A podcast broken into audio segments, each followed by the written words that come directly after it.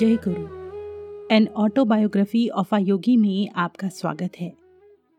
आप सुनेंगे प्रकरण 27 रांची में योग विद्यालय की स्थापना। तुम संगठनात्मक कार्य के इतने विरुद्ध क्यों हो?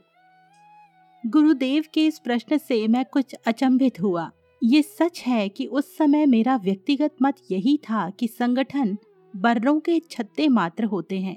ये एक ऐसा कार्य है गुरुदेव कि व्यक्ति चाहे जो करे या ना करे, उसके सिर केवल दोष ही मढ़ा जाता है। तो क्या सारी दिव्य मलाई तुम अकेले ही खा जाना चाहते हो? ये प्रश्न करते समय मेरे गुरु कठोर दृष्टि से मेरी ओर देख रहे थे।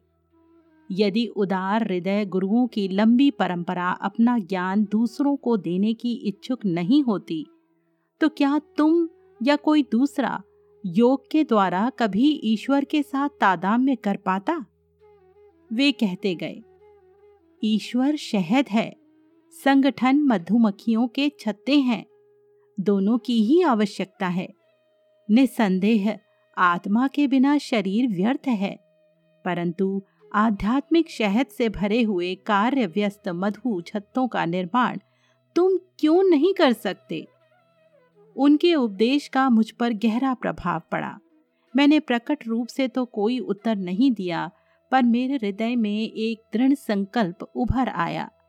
समस्त मानव जाति में मैं यथाशक्ति इन मुक्तिदायक सत्यों को वितरित करूँगा, जिन्हें मैंने अपने गुरु के चरणों में बैठकर प्राप्त किया है।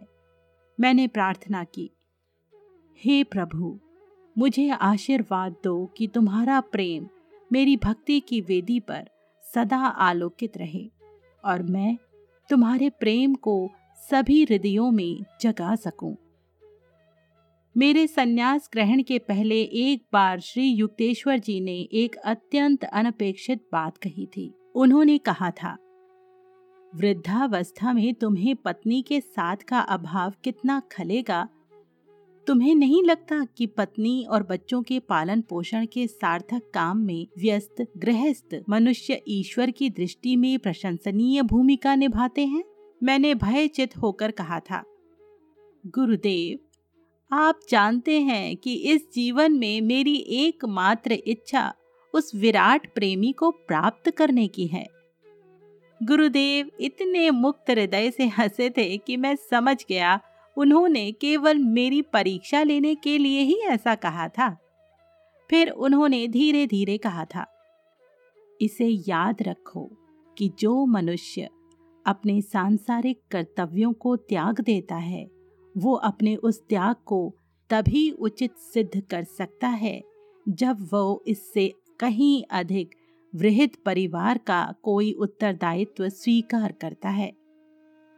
बच्चों की सही शिक्षा का आदर्श मुझे सदा ही प्रिय रहा था। केवल शरीर और बुद्धि के विकास पर ही सारा ध्यान लगाने वाली साधारण शिक्षा के रूखे परिणाम मुझे साफ़ दिखाई दे रहे थे। नैतिक और आध्यात्मिक मूल्यों जिन्हें समझे बिना कोई मनुष्य सुख के पास फटक भी नहीं सकता, का प्रचलित पाठ्यक्रम में अभी भी अभाव था। मैंने एक ऐसे विद्यालय की स्थापना करने का दृढ़ संकल्प किया, जिसमें बच्चे पूर्ण मानव में विकसित हो सकें। बंगाल के एक छोटे से गाँव दिहिका में सात बच्चों के साथ मैंने उस दिशा में अपना पहला कदम उठाया। एक वर्ष पश्चात 1918 में कासिम बाज़ार के महाराजा सर मणिन्द्र चंद्र नंदी की उदारता के कारण मैं अपने तेज़ी से बढ़ते शिष्य वृंद को रांची स्थानांतरित कर सका। कोलकाता के करीब 200 मील दूर बिहार में स्थित इस शहर की जलवायु भारत की सबसे स्वास्थ्यप्रद जलवायु में से एक है। रांची का कासिम बाज़ार पैलेस, मेरे नए विद्यालय, जिसे मैंने योगदा सत्संग ब्रह्मचर्य विद्यालय नाम दिया था का मुख्य भवन बना। मैंने प्राथमिक एवं उच्च विद्यालय की शिक्षाओं की व्यवस्था की। इसमें कृषि, औद्योगिक, व्यवसायिक तथा अन्य शिक्षण विषयों के पाठ्यक्रम का समावेश था। ऋषियों की शिक्षा पद्धति का, यानी जिनके अरण्याश्रम भारत के बच्चों के लिए सांसारिक एवं आध्यात्मिक शिक्षा के प्राचीन धाम थे, अनुसरण करते हुए मैंने कक्षाओं की अधिकांश पढ़ाई खुले आकाश के नीचे कराने की व्यवस्था की।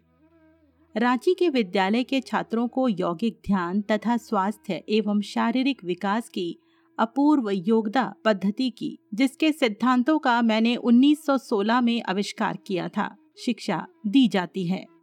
जब मैंने ये देखा कि मनुष्य का शरीर भी एक विद्युत बैटरी की तरह ही है, तब मैंने विचार किया कि सीधे मानवीय इच्छा शक्ति से शक्ति संचार द्वारा इसे भी रिचार्ज किया जा सकता है।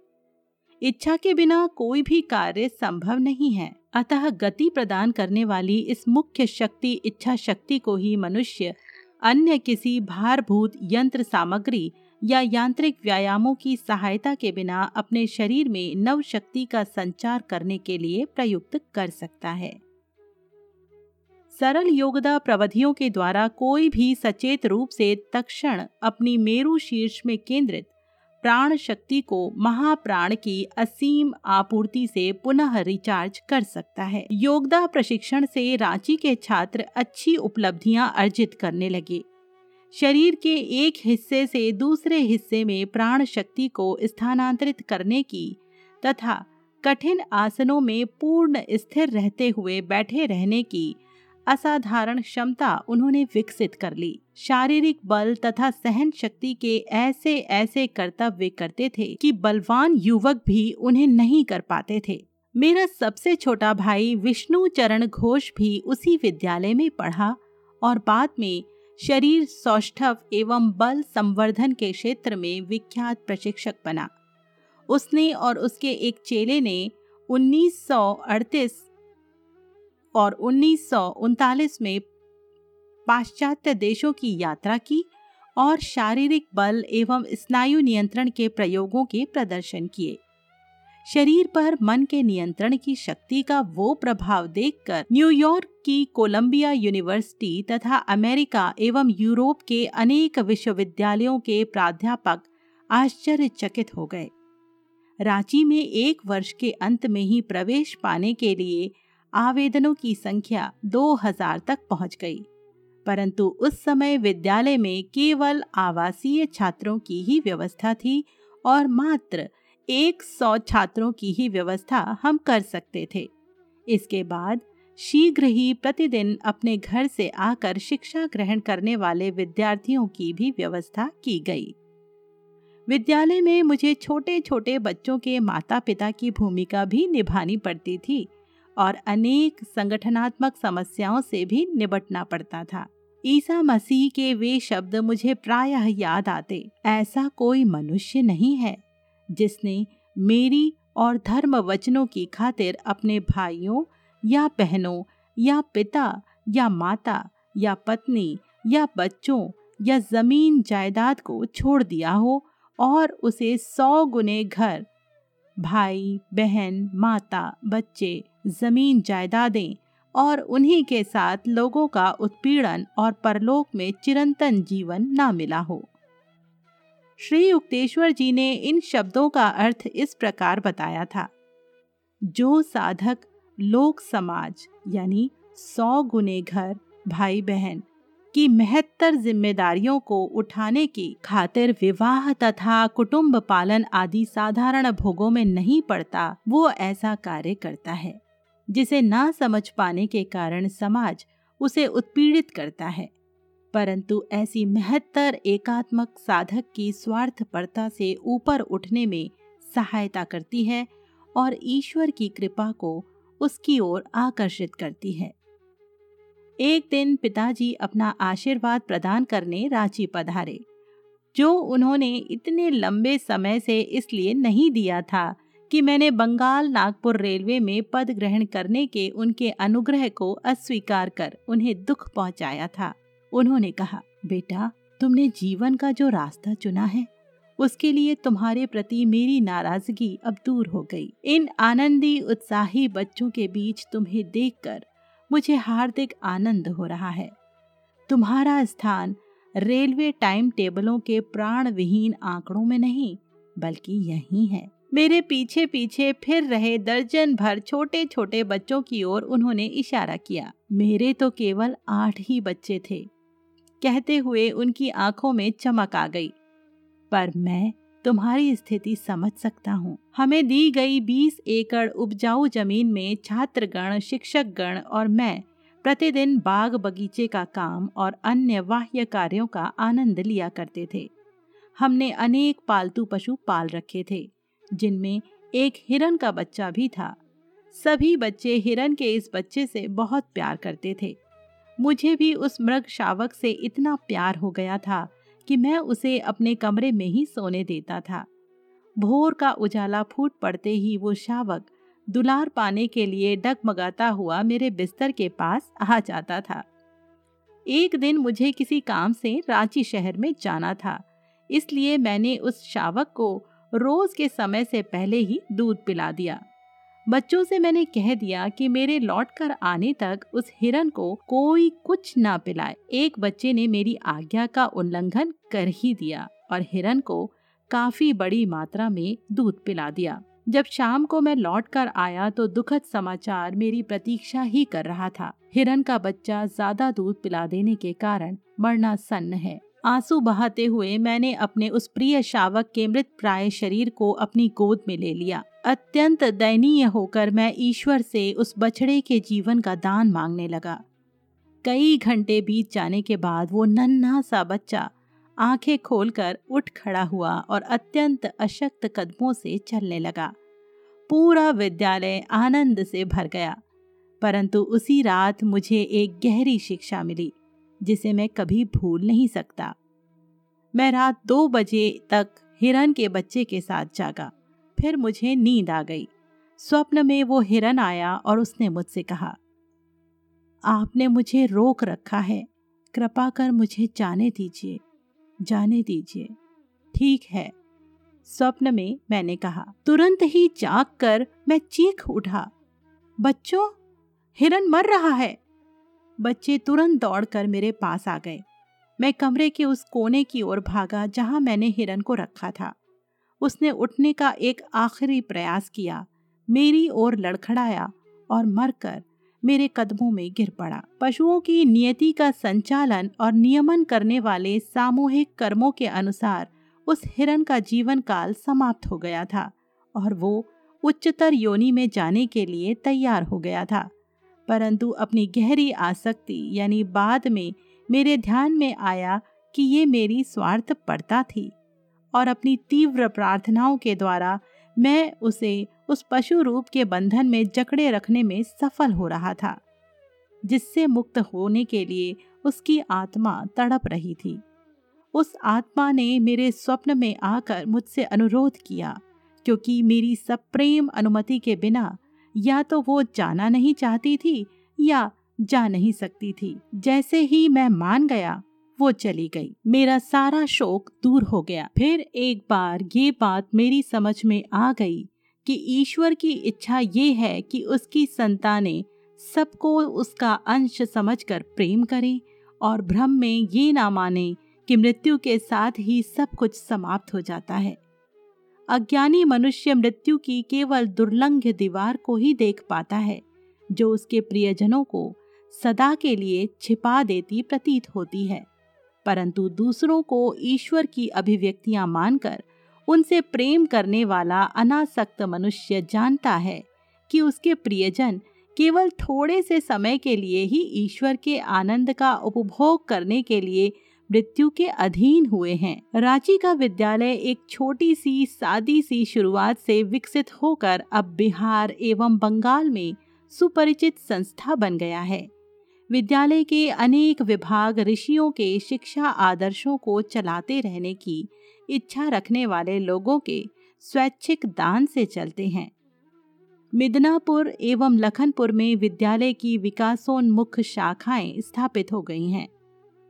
रांची के मुख्यालय में एक चिकित्सा विभाग भी चलाया जाता है, जहाँ उस क्षेत्र के गरीबों को निःशुल्क चिकित्सा एवं दवाइयाँ उपलब्ध कराई जाती हैं। विद्यालय ने खेल कूद प्रतिस्पर्धाओं के साथ साथ शिक्षा के क्षेत्र में भी अपनी छाप बनाई है, जहाँ विद्यालय से निकलने वाले अनेक छात्रों ने बाद में विश्वविद्यालयीन जीवन में अच्छी ख्याति प्राप्त की है। गत तीन दशकों में अनेक सुविख्यात पौवार्त्य और पाश्चात्य स्त्री पुरुषों ने रांची के विद्यालय को भेंट देकर उसका मान बढ़ाया है। वाराणसी के द्विशरीरी संत स्वामी प्रणवानंद जी 1918 में कुछ दिन के लिए रांची आए थे। बाहर खुले मैदान में वृक्षों के नीचे चल रही कक्षाओं के सुंदर दृश्य को और संध्या समय छोटे छोटे बच्चों को घंटों यौगिक ध्यान में निस्तब्ध बैठे देखकर वे अत्यंत प्रभावित हुए। उन्होंने कहा, बच्चों की सही शिक्षा के लाहिड़ी महाशय के आदर्शों का इस संस्था में पालन होता देखकर मुझे अत्यंत आनंद हो रहा है। इस संस्था को मेरे गुरुदेव का आशीर्वाद प्राप्त हो। मेरे पास बैठे एक बच्चे ने योगी राज से एक प्रश्न पूछने का साहस किया। स्वामी जी उसने कहा, क्या मैं सन्यासी बनूँगा? क्या मेरा जीवन केवल ईश्वर के लिए है? यूँ तो स्वामी प्रणवानंद जी मंद मंद मुस्कुरा रहे थे, परंतु उनकी दृष्टि भविष्य को भेद रही थी। उन्होंने कहा, बेटा, जब तुम बड़े हो जाओगे, तब एक सुंदर वधु तुम्हारी प्रतीक्षा कर रही होगी। वर्षों सन्यास लेने की इच्छा रखने के बाद उस लड़के ने विवाह कर ही लिया। स्वामी प्रणवानंद जी के रांची के प्रस्थान करने के थोड़े दिन बाद मैं उनसे मिलने अपने पिताजी के साथ कोलकाता में उस घर में गया, जहाँ वे कुछ दिन के लिए ठहरे हुए थे। कई वर्षों पहले की हुई प्रणवानंद जी की भविष्यवाणी अचानक मेरे मन में उभर आई। मैं बाद में तुमसे मिलूँगा जब तुम अपने पिताजी के साथ आओगे। जैसे ही पिताजी ने स्वामी जी के कमरे में प्रवेश किया उस महान योगी ने अपने आसन से उठकर मेरे पिताजी का प्रेमादर के साथ आलिंगन किया। उन्होंने पिताजी से कहा, भगवती, तुम स्वयं अपने लिए क्या कर रहे हो? क्या तुम देखते नहीं तुम्हारा बेटा किस तेज़ी के साथ अनंत ईश्वर की ओर बढ़ रहा है? अपने पिताजी के समक्ष अपनी प्रशंसा सुनकर मैं शर्मा गया। स्वामी जी आगे कहते गए, तुम्हें याद है हमारे गुरु बार बार कहा करते थे, बनत बनत, बन जाए। इसलिए क्रिया योग का अनवरत अभ्यास करते चलो और जल्दी से जल्दी भगवान के द्वार पर पहुँच जाओ। वाराणसी में उनके साथ मेरी पहली विस्मयकारी भेंट के समय इतने स्वस्थ और बलवान दिखते उनके शरीर पर अब वृद्धावस्था के स्पष्ट लक्षण प्रकट हो गए थे। तथापि शरीर अभी भी एकदम सीधा था। मैंने सीधे उनकी आँखों में आँखें डालते हुए पूछा स्वामी जी कृपया मुझे एक बात बताइए। क्या वृद्धावस्था का आप पर प्रभाव नहीं पड़ रहा है? शरीर के दुर्बल होते जाने से क्या आपकी ईश्वरानुभूतियों में कोई कमी आ रही है? अत्यंत मधुर मुस्कान के साथ उन्होंने कहा, प्रियतम प्रभु, अब मेरे और निकट आ गए हैं। उनके पूर्ण आत्मविश्वास ने मुझे विभोर कर दिया। वे कहते गए, मुझे अभी भी दोनों पेंशनें मिल रही हैं, एक इन भगवती से और दूसरी ऊपर से। ऊपर की ओर उंगली उठाते हुए थोड़ी देर के लिए वे समाधि अवस्था में चले गए। उनके मुखमंडल पर दिव्य तेज झलकने लगा। मेरे प्रश्न का कितना सार्थक उत्तर। प्रणवानंद जी के कमरे में अनेक पौधे और बीजों के पैकेट देखकर मैंने उनके प्रयोजन के विषय में जिज्ञासा प्रकट की। उन्होंने बताया, मैंने काशी हमेशा के लिए छोड़ दी है और अब हिमालय की ओर जा रहा हूँ। वहाँ मैं अपने शिष्यों के लिए एक आश्रम खोलूँगा। इन बीजों से पालक और कुछ अन्य साग सब्ज़ियाँ पैदा होंगी। मेरे प्रिय शिष्य पूर्ण सादगी के साथ रहेंगे और अपने समय को ईश्वर के साथ तादाम्य बनाए रखने में बिताएँगे और किसी चीज़ की आवश्यकता ही नहीं है। पिताजी ने अपने गुरु भाई से पूछा कि वे फिर कब कोलकाता आएँगे। अब कभी नहीं। प्रणवानंद जी ने उत्तर दिया। इसी वर्ष के बारे में लाहड़ी महाशय ने मुझे बताया था कि मैं सदा के लिए अपनी प्राण प्रिय काशी को छोड़कर हिमालय में जाकर देह त्याग करूँगा। उनके शब्दों को सुनकर मेरी आँखें छल छला उठी। परंतु स्वामी जी के चेहरे पर शांत मुस्कुराहट थी। उन्हें देखते हुए मुझे ऐसा लग रहा था, मानो जग जननी की गोद में सुरक्षित बैठा स्वर्ग लोक का कोई नन्हा शिशु हो।